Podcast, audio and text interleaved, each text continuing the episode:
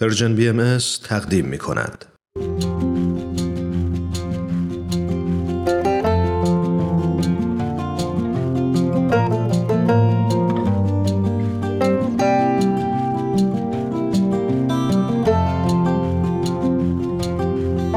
دنیا پر از قصه آدم هاست داستانی از خنده ها و گریه ها قصه از رفتن ها و گذشتن ها از ماندن ها و همیشه ماندن ها من کوروش فروغی هستم. و من حالی فیروزیاد. شما شنونده قسمت دیگه ای از برنامه داستان ما هستیم می‌خوایم با هم همراه بشیم با قسمتی از خاطرات جوونی سرزنده شاداب خندرو و فعال به نام حسین. حسین مربی شنا و غریق نجات هم هست و همیشه در کنار هر شغل و فعالیتی که داشته به این دو کارم پرداخته. آشپز ماهریه. به شیرینی پزی هم علاقه بسیاری داره. از شما چه پنهون که کیک هویج و دارچینش خیلی خوشمزه است. آره حسین واقعا جوون هنرمندیه. خب وقتمون محدود و حسین هم خاطرات و تجربه زیادی داره که می‌خواد تعریف کنه. پس بریم و شنونده حسین باشیم.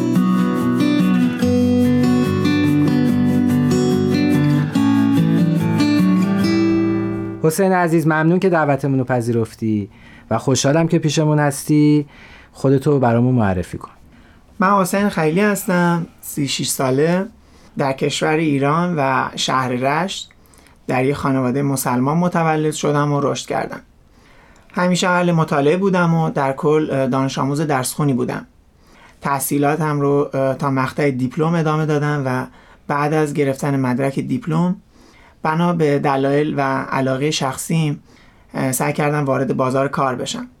در یه مغازه تولید و فروش پوشاک زنانه شروع به کار کردم و به مرور زمان به قدری به کارم علاقمند شدم که بعد از این مدتی مدیریت اون مجموعه رو به من سپردن.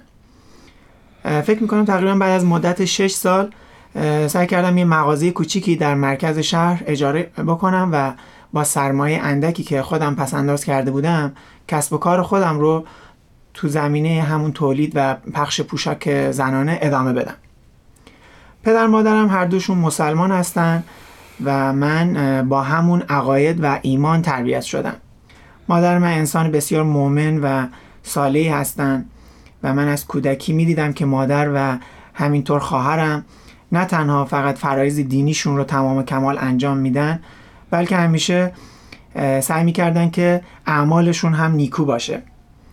دست یاری داشتن و اگه شخصی به مادرم بدی می‌کرد مادرم نه تنها تلافی نمی‌کرد بلکه برای اون شخص دعا می‌خوند و از خدا می‌خواست که به اون شخص کمک کنه. نکته خیلی مهم اینه که در خصوص خانوادم باید بگم و نوع تربیتشون که همیشه بابتش ازشون ممنون و سپاسگزارم اینه که با تمام اعتقاد و ایمانی که خانوادم به دیانت اسلام داشتن در خصوص نوع نگرش و عقایدم سختگیر نبودن و در کنار اینکه همیشه مراقبم بودن منو در انتخاب راه و هدفم آزاد گذاشتن. و امروز فکر می‌کنم که همین محیط و اندیشه آزاد در نهایت چشمم رو به دنیای جدیدی باز کرد. دنیایی که اساس فکر و اعتقاد منو متحول کرد و نگرش متفاوت و جدیدی به من داد. تو در خانواده مذهبی بزرگ شدی شخص مؤمن و معتقدی هستی. چی شد که تو خودت نیاز به تغییر دیدی؟ این تحولی که میگی از کجا شروع شد؟ راستش به نکته خوبی اشاره کردید. دقیقا همین نگرش مذهبی خانوادم باعث شد که من به اهمیت بود روحانی در رشد و تکامل فکری پی ببرم. من همیشه سعی می‌کردم فقط اسم دین رو یدک نکشم. سعی می‌کردم تمام فرایز دینیم رو انجام بدم. جالبه بدونید که من پنج بار ختم قرآن کردم. باورتون میشه یک بار معلممون ما رو مجبور کرد که کتاب قرآن رو برعکس بذاریم و به اون شکل قرآن ختم بکنیم. اما جالبتر اینه که بدونید من با تمام این خصوصیات و نگرشی که داشتم از یه جای دیگه واقعا دینگوریز شده بودم. من قرآن رو بارها بارها خونده بودم ولی هیچ وقت در بطنش وارد نشدم. از شما چه پنون که معنی اون چیزی رم که میخوندم درست حسابی اصلا نمیفهمیدم. فقط کورکورانه یه سری کارها رو انجام می‌دادم. بالاخره یه روز به خودم اومدم و ذهنم پر شد از دهها سوال. دیگه نمی‌خواستم از ترس خدا و اون آتش جهنمی که میگن چشم بسته اعمال دینیم رو انجام بدم. اینجا کار واسم سختتر و سختتر شد. باید برای جواب سوالاتم به یه شخص یعنی همون مرجع دینی مراجعه می‌کردم و هر چیزی اون می‌گفت رو قبول می‌کردم. همین کار رو هم کردم راستش ولی جواب درستی نگرفتم. یعنی جوابایی که می‌گرفتم برام قابل قبول و درک نبود. جواب سوالات من ریشه در گذشته دور داشت 15 قرن پیش. مگه میشه؟ جهان اطراف من هر روز در حال رشد و پیشرفت بود. دنیا با سرعت تمام به سمت جلو می‌رفت. اون وقت قسمت روحانی و معنوی زندگی من قرار تو همون 15 قرن قبل بمونه. مسئله دیگه که خیلی برام پررنگ شده بود و آزارم می‌داد این بود که من در بازار کار می‌کردم و اطراف من اشخاص زیادی رو می‌دیدم که به ظاهر از من مؤمنتر بودن. تو صف اول مساجد وای میستادن و, و رو پیشونیشون جای مهر بود و برای امام حسین عزاداری می‌کردن. خودشون رو امین مردم معرفی می‌کردن. ولی همینا خون مردم رو تو شیشه می‌کردن. من به واسطه شغلم از نزدیک با خیلی از این افراد آشنا شده بودم. من نمی‌خواستم این شکلی باشم. همین شد که خورد خورد از دین فاصله گرفتم و به این نتیجه رسیدم که بیدینی بهتر از این مسیری که من داشتم می‌رفتم.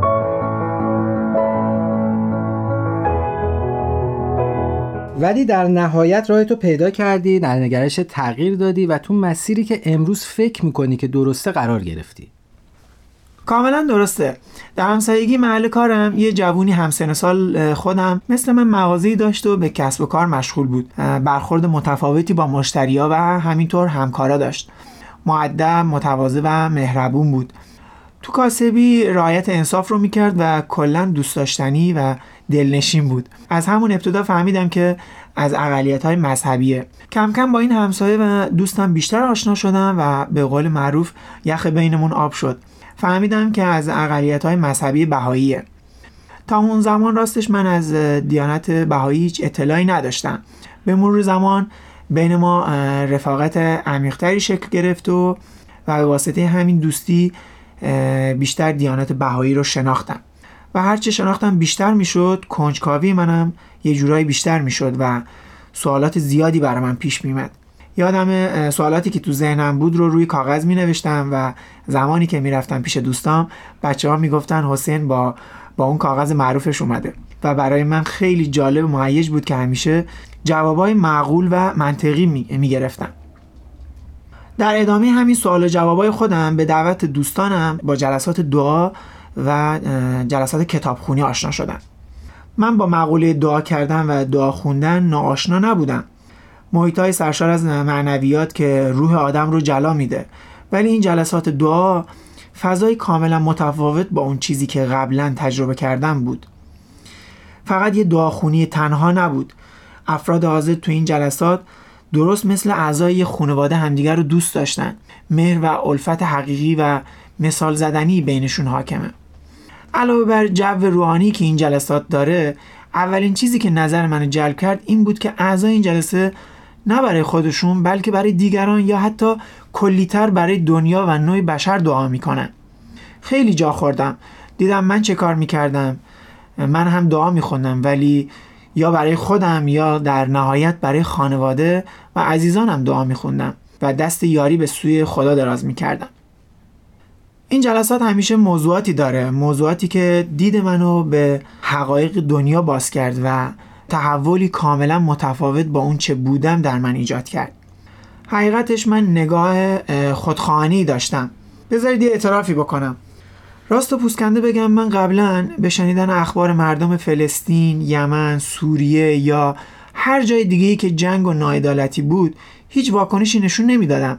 انگار مسائل و مشکلات دیگران برای من مهم نبود. این خیلی بده. امروز خجالت می‌کشم واقعا.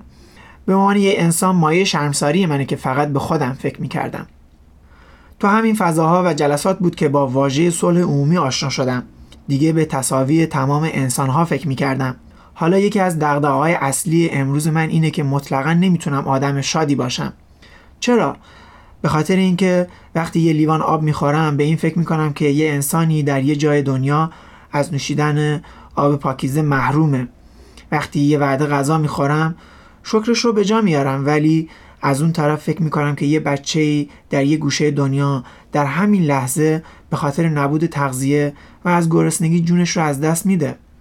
این اخبار واقعیت دنیای ماست که ما هر روز میشنویم و اینجاست که من به معنی واقعی انسان بودن فکر می‌کنم. اینجاست که آموزه های جدیدم به من میگه که باید بلند شی حرکت بکنی فعالیت بکنی و برای ساختن دنیای آری از جنگ خشونت و در نهایت برابری و اتحاد تلاش بکنی. اینها به واقع دقدقه های امروز منه.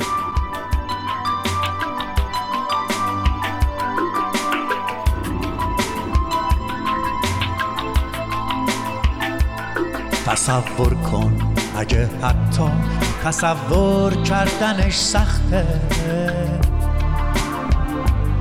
جهانی که هر انسانی تو اون خوشبخت خوشبخته. جهانی که تو اون پول و نژاد و قدرت ارزش نیست. جواب هم صدایی ها پلیس ضد شورش نیست. نه بمب هسته ای داره نه بمب افکن نه پاره دیگه هیچ بچه ای پاشو روی مین جا نمی‌ذاره. همه آزاد آزادن همه بی درد بی دردن. تو روزنامه نمی‌خونی نهنگا خودکشی کردن.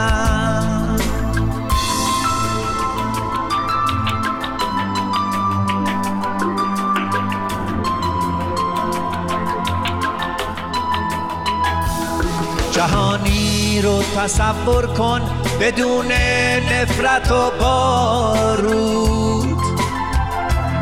بدون ظلم خود کامه بدون وحشت و تابود جهانی رو تصور کن پر از لبخند و آزادی لبا لب از گل و بوسه پر از تکرار آبادی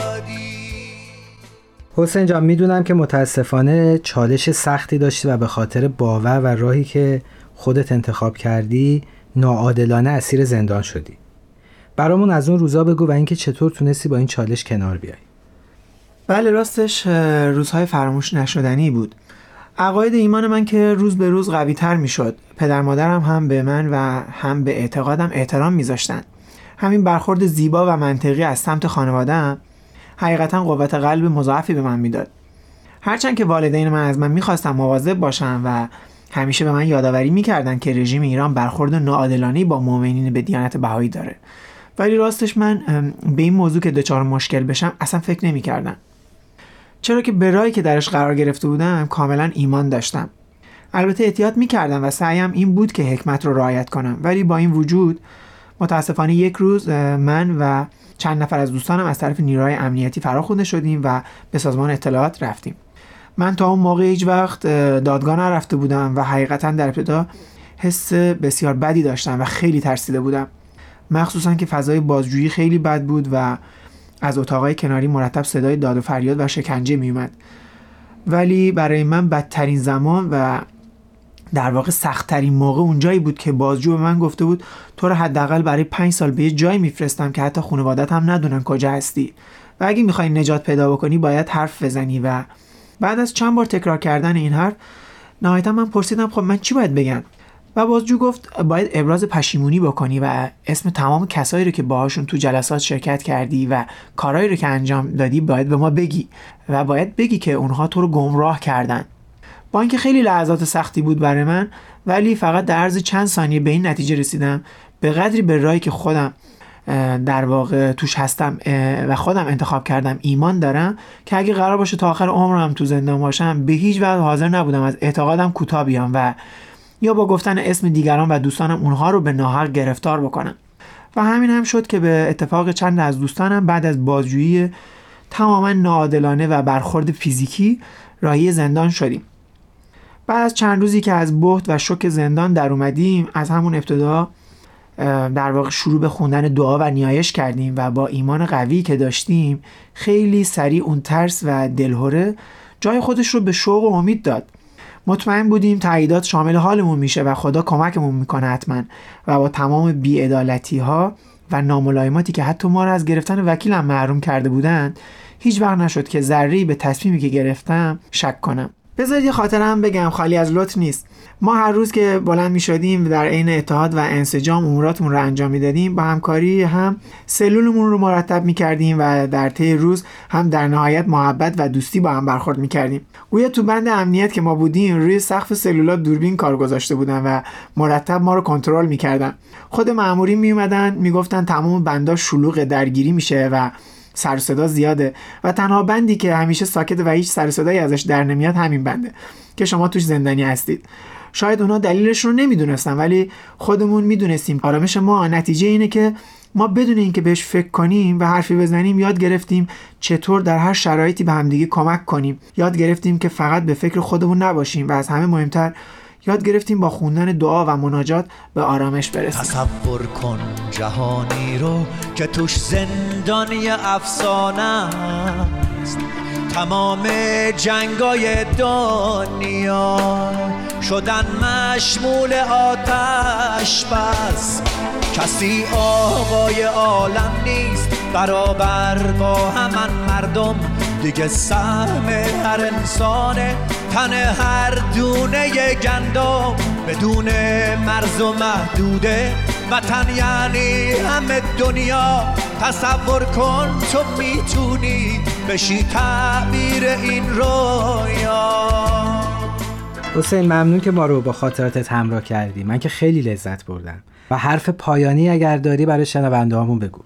صحبت خودم رو با بیان مبارک حضرت بهاءالله خاتمه میدم. در روزه قلب جز گل عشق مکار. من امروز خودم رو در مسیر روشنی می‌بینم و با چراغی که در دست دارم با امید به زندگی و آینده نگاه می‌کنم. از خداوند می‌خوام که به من قدرتی بده تا در مسیر خدمت به نوع بشر قرار بگیرم و به اون هدف و رسالتی که به عنوان یک انسان در زمان حیاتم بر عهده من هست برسم. خیلی ممنون و متشکر از حسین عزیز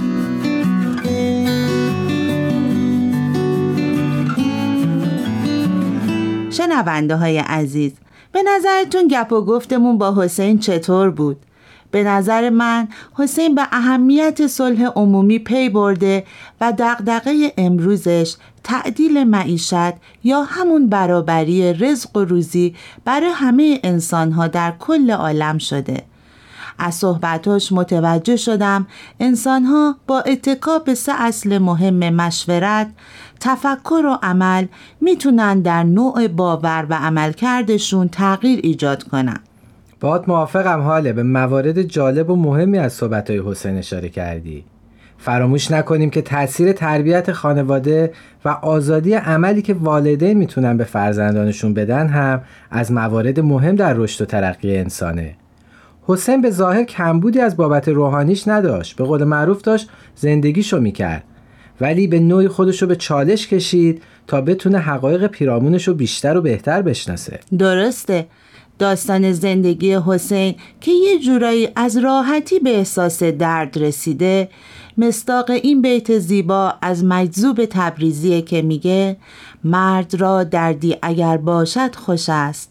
درد بی دردی علاجش آتش است.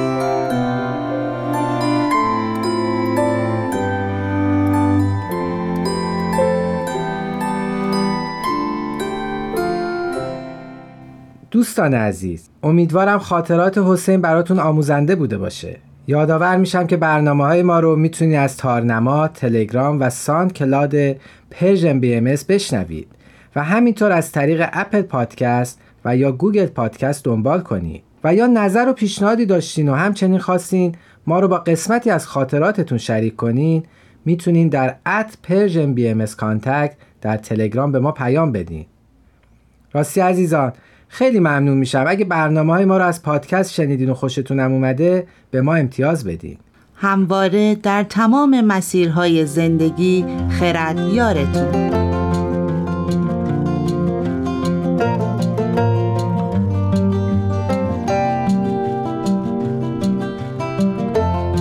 تهیه شده در پرژن BMS